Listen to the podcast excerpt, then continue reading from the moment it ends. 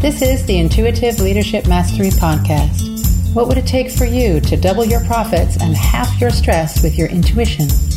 Learn how with your host, Michael Light.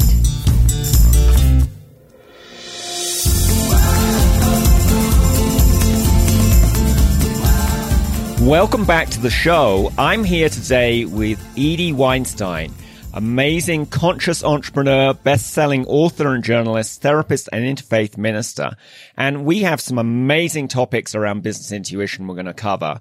How she got started using intuition in her business after she'd been stuck on not using it. How she learned to trust her gut. Um, how she learned to love being a businesswoman when she didn't really love it when she started.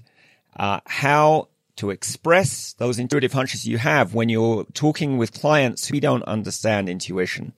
Um, and different ways she gets intuitive messages, how you can tell the difference between good guidance, your ego, and psychotic voices in your head, um, and why being a good listener is key for being an entrepreneur and listening with both your ears and your heart.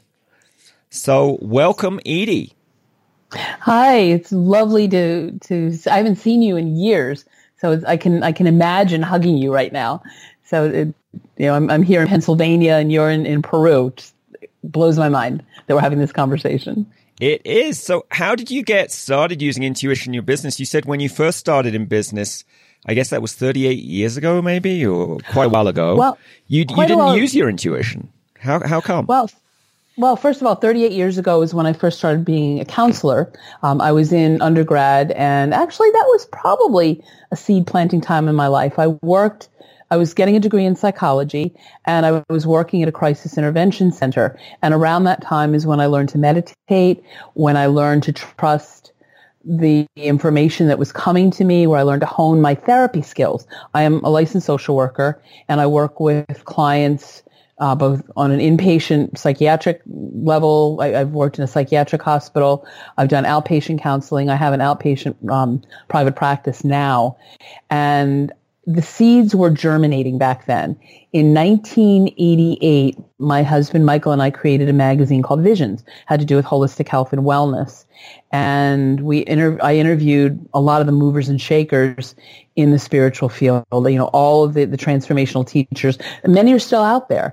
And part of my job was selling ads, which I hated because it felt like I had to try to persuade people to do something they weren't inclined to do. What I didn't understand back then was that business, no matter what it is, is about relationship. Because when somebody knows, likes, and trusts you, they're more inclined to want to do business with you. And my husband died in 1998, and a few, six months prior to that, we sold the magazine. I became um, a, more of a, an entrepreneur, is how I would describe it, a conscious, socially conscious entrepreneur um, after that, and uh, became a freelance journalist. So I learned to love being a businesswoman when I realized, again, it was all about relationships. And I learned to trust the messages that were coming through, partly as a result of the, you know, the work that I did as a therapist and the, the books that I've read by a lot of these, you know, the transformational teachers. So that's how I got started with this. So it sounds like your husband dying was actually instrumental in you stepping up and using your intuition in your business and not just in other parts mm-hmm. of your life. Absolutely. Uh, part of it was that we had an interesting relationship. Intuition actually played a part in our meeting. I just want to share a brief story about that. And this is about listening to the guidance. In 1987, 86, 80, 86, in 1986, I was planning on going to Russia with a group of spiritual teachers, including Alan Cohen, who wrote The Dragon Doesn't Live Here Anymore and 20, however many other books. And he was bringing a group of Americans to Russia on a citizens diplomacy mission. And at the time, the Cold War was still going on, and he wanted the Russian people to know that we weren't the enemy, and they wanted us to know that they weren't the enemy. So I planned on going on the trip, put down my deposit. The trip was scheduled October 12th through the 25th of 1986. And shortly after, I heard the voice, which is what I, you know, what I call it now. And when we were talking about being able to tell the difference, um, having worked in a psychiatric hospital, I do know the difference between psychotic voices that tell people to do harmful things and the voice of God, spirit, intuition, guidance, whatever you want to call it.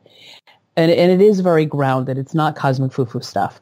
But the voice with a capital V said, no, you're not supposed to go to Russia now. You're supposed to be in Philadelphia.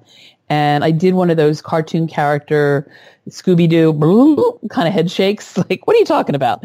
You know, I already put down my deposit. They're going to think I'm crazy if I cancel it. And the voice repeated. And I said, but I'll be spending my 28th birthday in the home of some of my ancestors. You know, my grandparents came from Russia and the voice repeated, but I don't live in Philadelphia and the voice repeated. So finally I said, all right, you're not going to give up until I cancel this trip, right? Spirit gave me the thumbs up. You bet. so I canceled the trip, completely forgot about the conversation. On October 24th, I'm in a car heading to Philadelphia with friends to hear Ram Dass speak. And for those that don't know, Ram Dass is an amazing spiritual teacher.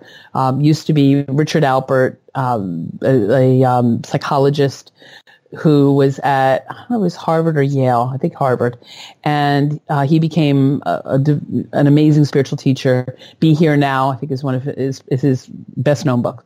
So anyway, we went to hear Ram Dass speak. During the intermission, a mutual friend named Uta Arnold introduced Michael and me. Michael was my husband, and had he um, had I gone on the trip, I wouldn't have been there that night.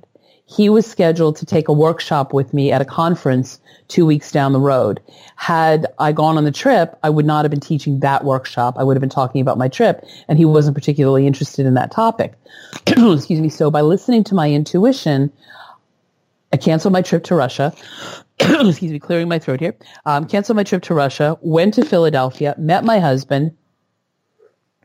We got married. Um, we created Visions Magazine, which we published for 10 years, helped me hone my intuition. And frankly, you and I wouldn't probably be talking right now had those events not happened. So that's one thing I encourage people to do is to look at what I call the Hansel and Gretel breadcrumb trail. Look back to, I met this person because I had this experience, even if it wasn't fun. You know, watching my husband die over a six year period from hepatitis C was not something I ever anticipated. But as a result of that, it helped me to have a deeper spiritual connection. I also became an interfaith minister after he died. He was the one seminary and he, he had been going to the new seminary in New York. When life support was turned off in the ICU when he was dying, waiting for a liver transplant that never happened, the voice came back and said, call the seminary and ask to finish what Michael started. And I did, and I became ordained instead. I completed the program and became ordained. So listening to those voices, even if they seem absurd, has gotten me to where I am now. And that's without, you didn't necessarily know why you were getting that message at the time, no. but you still trusted no. it, and uh, well, maybe yeah. trusted it on the third time it was repeated to you. right? Um, yeah, and took some I'm a hard action. sell myself sometimes. Yes, and, yeah, and that's what inspired action. I love that term. Yes, it, it is good because the inspiration, the intuition inspired the action. And the more we take inspired action, the more we get to hear our intuition and the more we trust it. I mean, that's a sign of trusting your intuition that you take action on it. Um, and it's okay to ask questions of, of your intuition. You know, you, you, you don't just have, and, and it's okay not to follow your intuition. You know, you're the one in charge. Just because your intuition tells you something because it thinks it might make you happier doesn't mean you have to do that. Just like that when we're on a diet, you know, we can choose to eat pizza one day because we want to eat pizza, even though pizza isn't on the diet, right. you know. We're free will beings. Yeah. Mm-hmm. So yeah, and I think that has a lot to do with it. That you know, acknowledging the free will has a, a huge amount to do with it. Yeah. We're, so we're I, not I wanna, I want to. I want to come back to that. How to tell the difference between good guidance, your ego, and psychotic voices, because I think a lot of people Mm-hmm. have difficulty with that. I mean, hopefully, not too many of our listeners have psychotic, crazy voices in their head, but sometimes Right, there's that right. worry that when you you get a message or you hear a voice, you know, am I going crazy? How, how do you know Mm-hmm. you're not crazy? Well, I have a dialogue with it. One of the things that that I would say, like just as an example, when I worked at the psychiatric hospital, there was a woman there who said that um, she believed she was an angel and that her father, who had died, told her she needed to come to the hospital to help people. And I said, okay, let's clarify. Does being an angel mean that you can stand on top of a building and fly and you, and you won't get hurt? And she said, no. I said, good. Okay, check that one off the list. What if your father wanted you to come to the hospital because he thought that that was the only way to get you there to get help. And she said, maybe. And I said, can you be a human being and still help people? And she said, yes. So I wasn't taking away her belief and I wasn't in any way being critical of what she thought was true. I was establishing a sense of safety with her, for her and with her.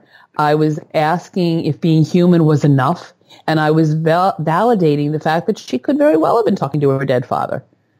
And that might be shocking for some mainstream business people to hear, but how, I don't know statistically how many people have a spiritual belief or how many people pray. Why would we not expect a, response?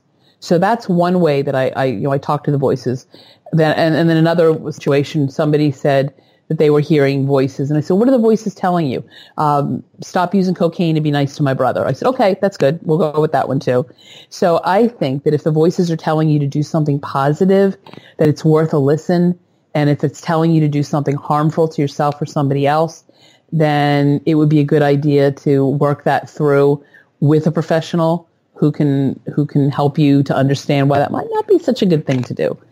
And the ego part, that for me is even more challenging because I want what I want when I want it. Don't you? you know? Absolutely. Don't our listen- listeners want what they want when they want it?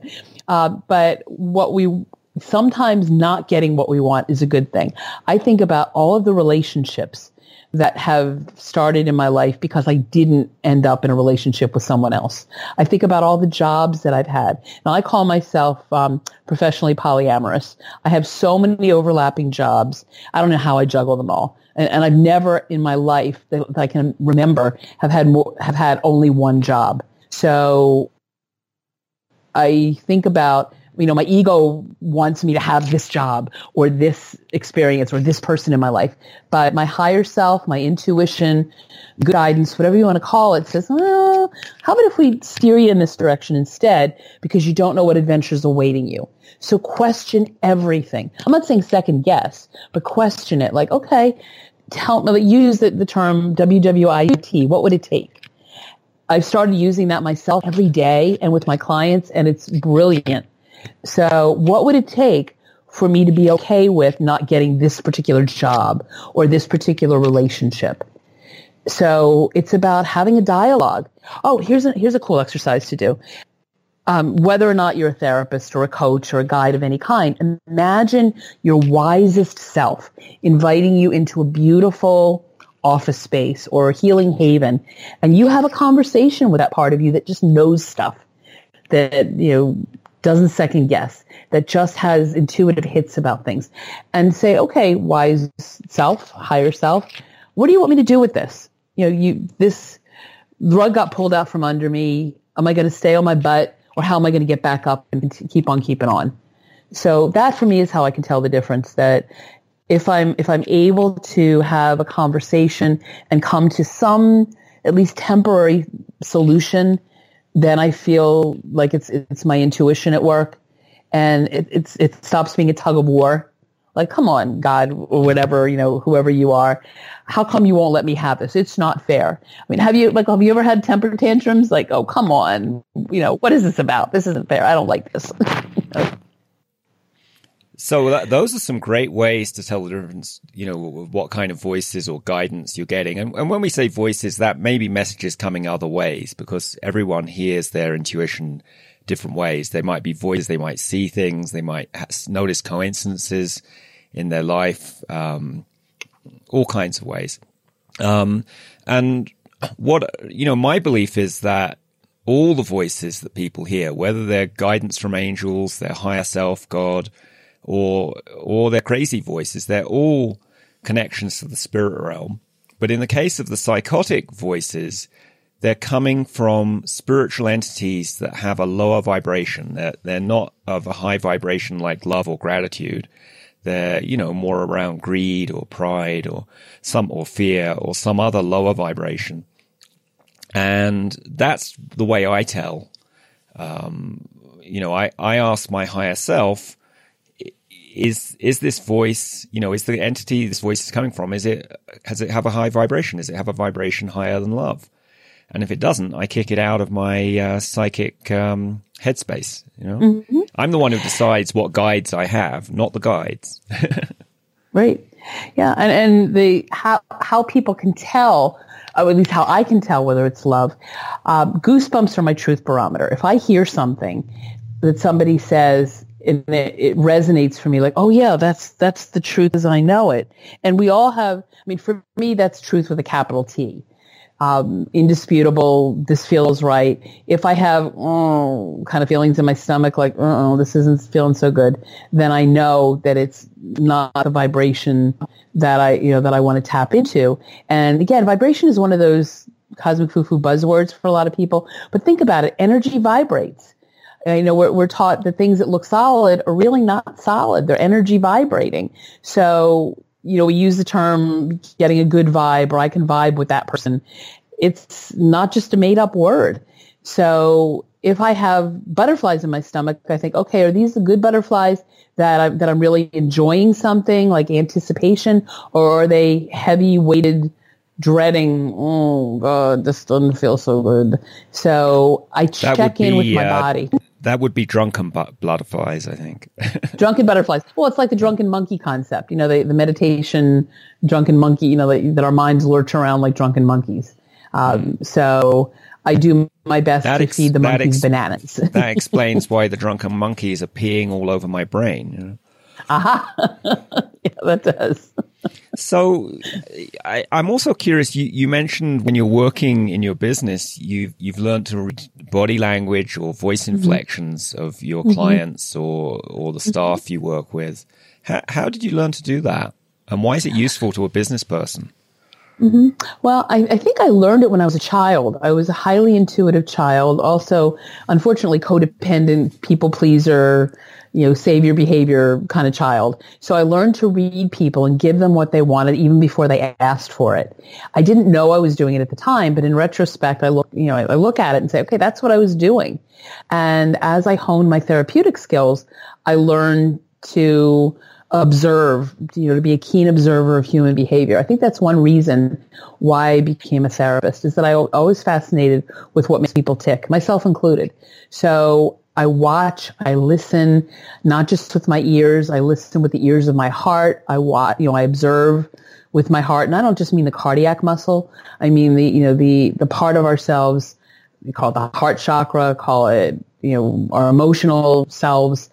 And I can tell if somebody is uncomfortable with something I'm saying or doing. And as a business person, if you're trying to, I don't, I don't even like the term close a deal, but if you're trying to um, engage in a business relationship with someone, you need to know who you're dealing with, who you you know who you're working with. And as I mentioned earlier, it's all about relationships. If I trust you, I'm going to want to invest my time and money and energy by working with you.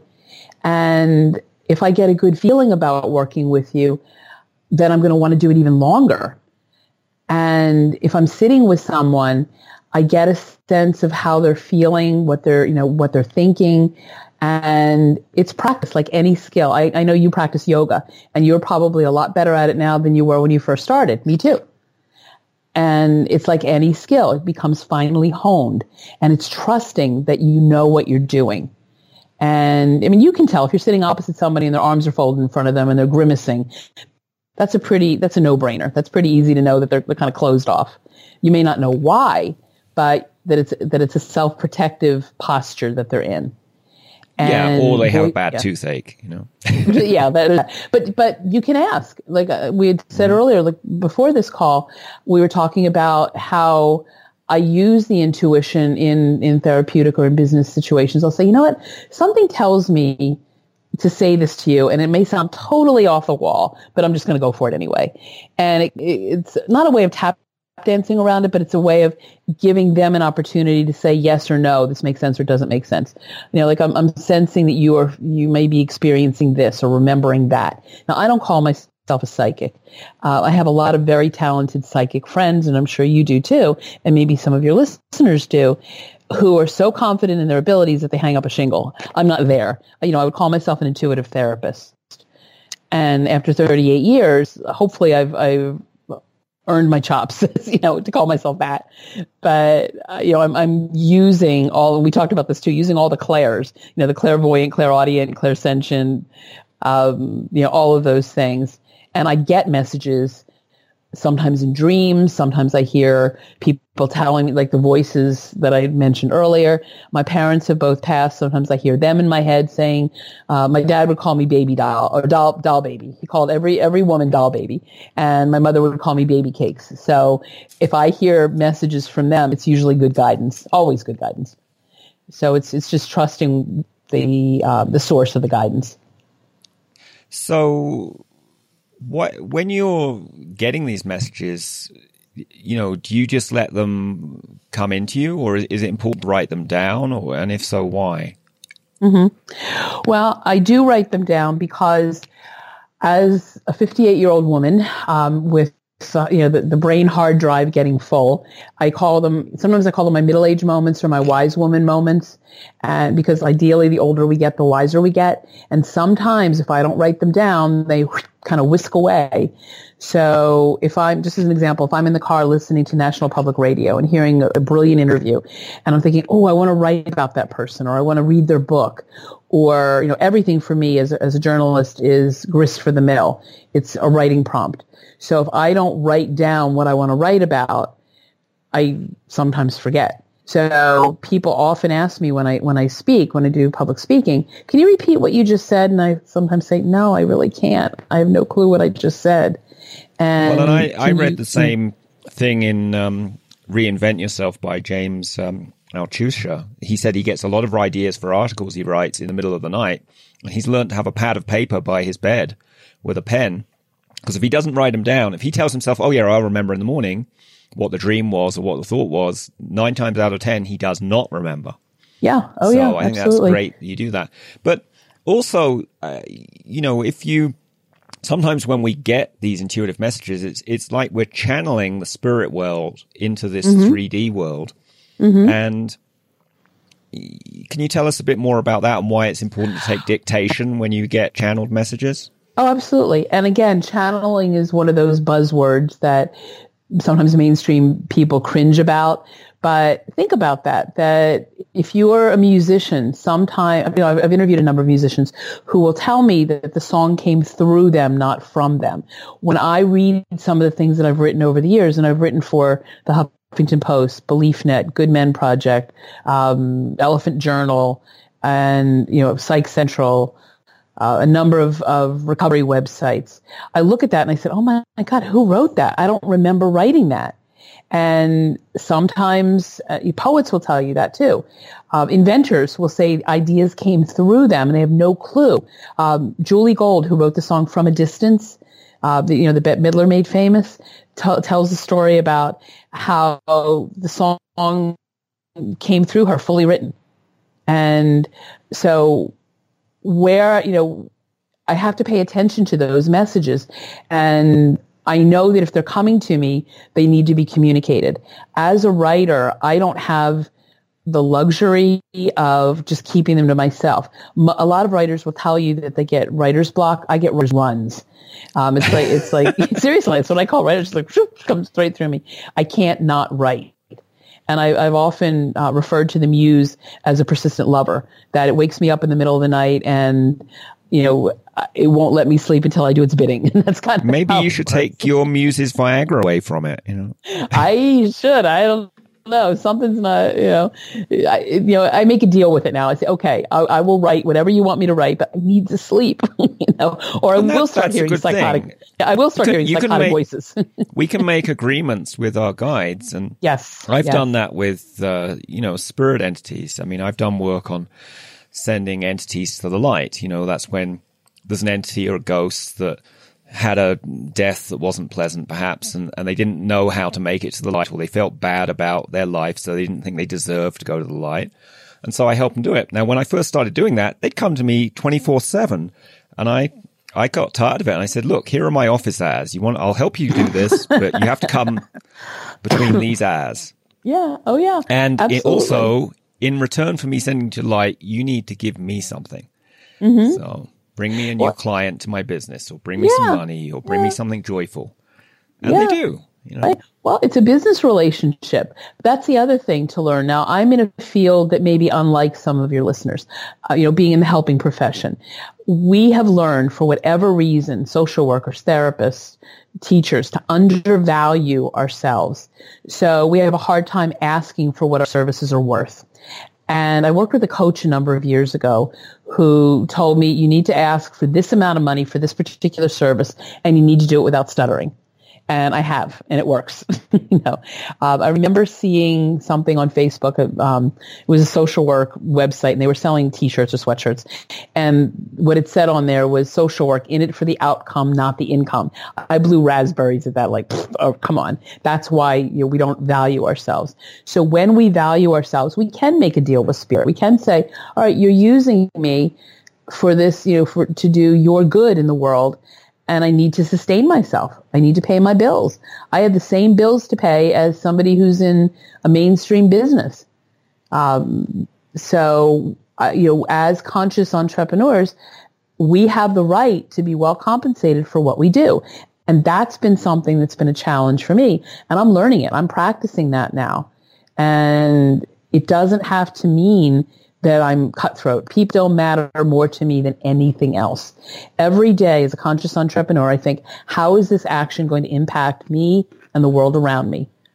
None of us I- have the uh, luxury of, of not doing that.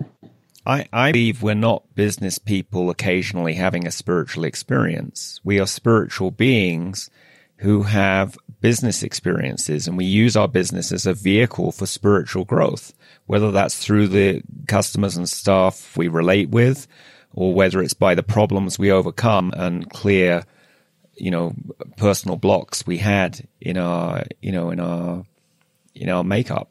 So, so I, I have two more questions I want to ask you before we wrap up. Um, one is very common among entrepreneurs is that shiny object syndrome where we get distracted easily. And it sounds like you have a little bit of that, as do I.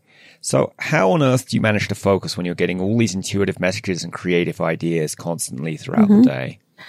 Right. Well, I, if I'm doing, I've, I've learned to multitask. Ooh, look, a squirrel. You know, like I get distracted. Like, yeah, there it goes over there. And I have to pull myself back. I have to remind myself that I can't give anything my, my best if I'm not focusing on it. So I imagine luring myself back in by saying, all right, you finish this, then you can move on to the next thing. But if I get an idea, as I mentioned earlier, I need to jot it down. I need to save it in, you know, in the hard drive, my mental hard drive, or it is going to go the way of all winds. And if it's something of value, it'll come back. And that, and that way, you know, by writing it down, putting it in the uh, idea parking lot, as I sometimes call it, um, which is a great thing to do if you're in a in a business meeting and people come up with creative ideas, but they're not relevant to the topic of the meeting. Write them down on the side of the whiteboard in the idea parking lot, so they're acknowledged, and that works for ourselves too. We acknowledge the idea, we've put it down either in our getting things done to do list or in a notepad or wherever, but now we can refocus on what it is we want to get done right now. Mm-hmm. So Yeah, yeah. And I remember w- when you were still living in the States, we went to this, we were in the town that you lived in, and we went to a parking lot. And it had like an, I forget, it could tell you where there was an empty space. Do you remember that? Like there was a light overhead.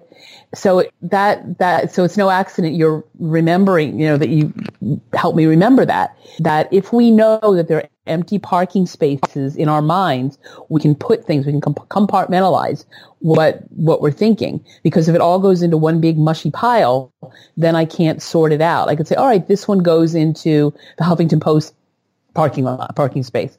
This one goes into a wedding ceremony I'm working on. This one goes into an editing job that I have. So we need to have separate parking spaces for things to say, oh yeah, now I remember where that is. Um, so ThinkLink um, is, is what a, a friend of mine calls it that I've started to use too. So if I forget something temporarily, I could say, okay, where was I when I first heard this when I first got this inspiration. Who who said it to me? And then I'll remember, oh yeah, Michael said parking, you know, parking space. That that reminds and, me. And some people they don't write down these ideas; they dictate them into their phone or leave themselves a voicemail. So there are there are many ways to do it, or you can use a mnemonic. Mnemonic. I can't even say the word. Yes, mnemonic. Memory yeah. Te- yeah, mnemonic. Yeah. Thank you. Technique.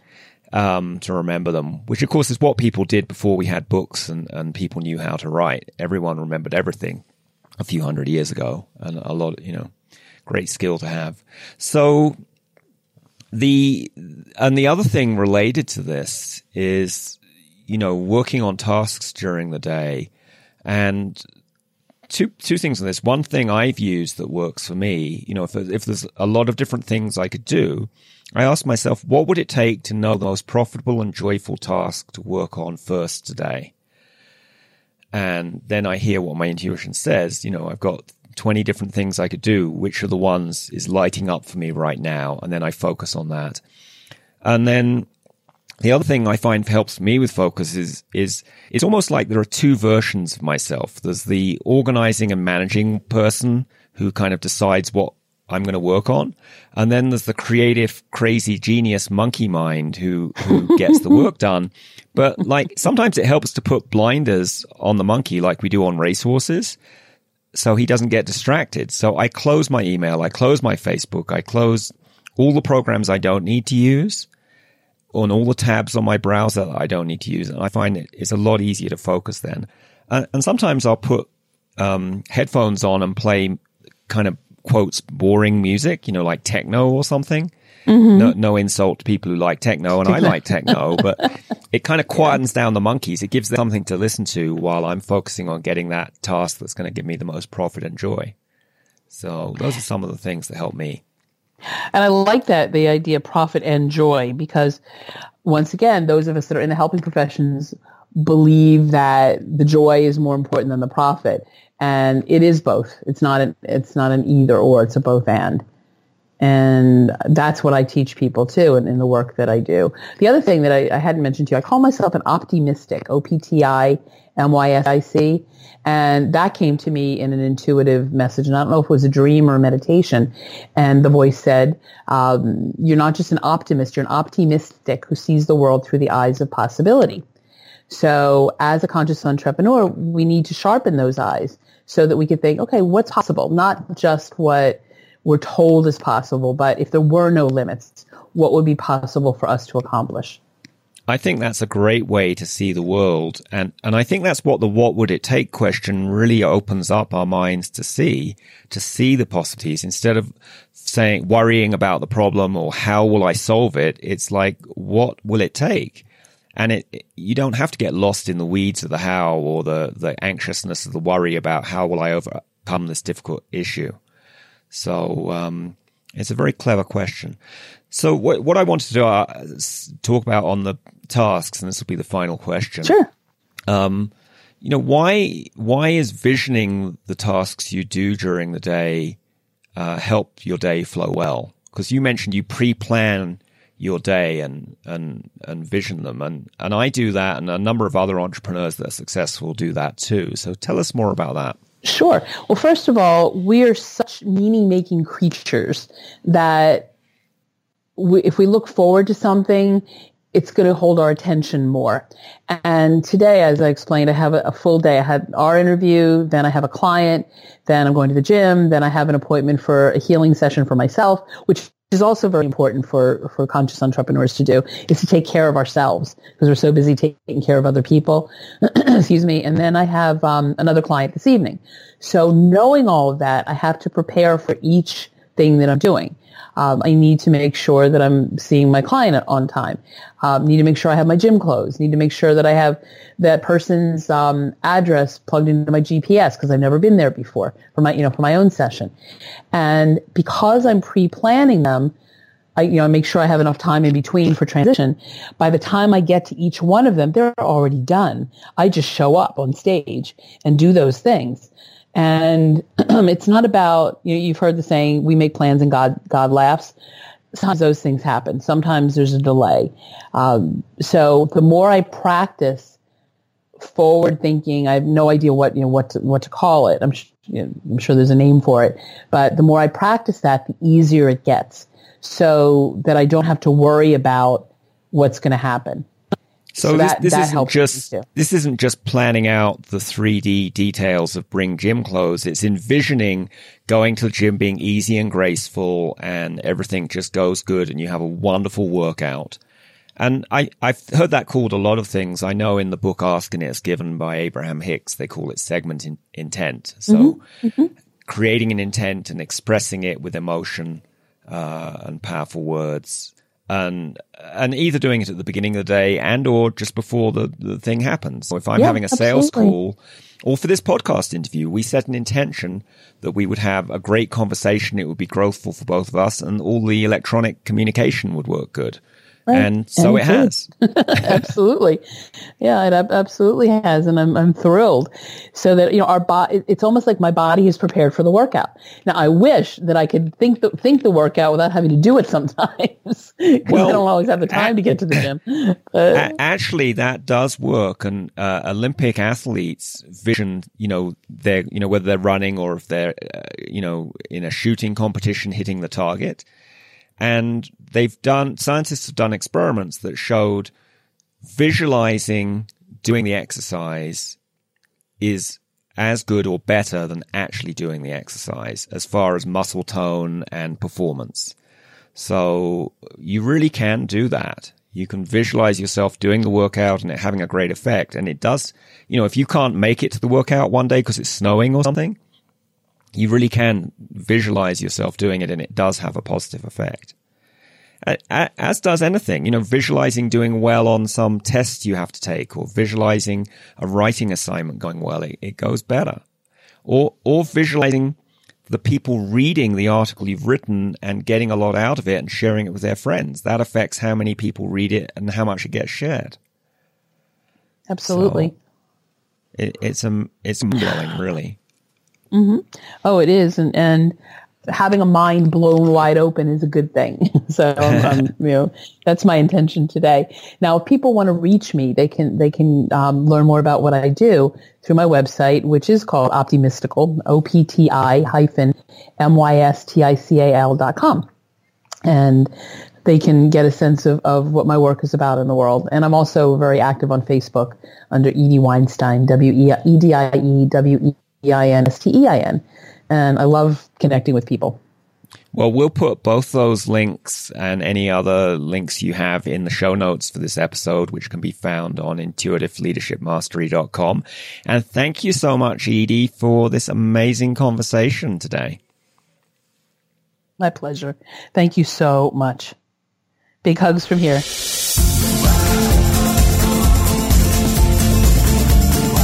Get strategies and show notes at intuitiveleadershipmastery.com. What would it take to see you here next time on the Intuitive Leadership Mastery podcast?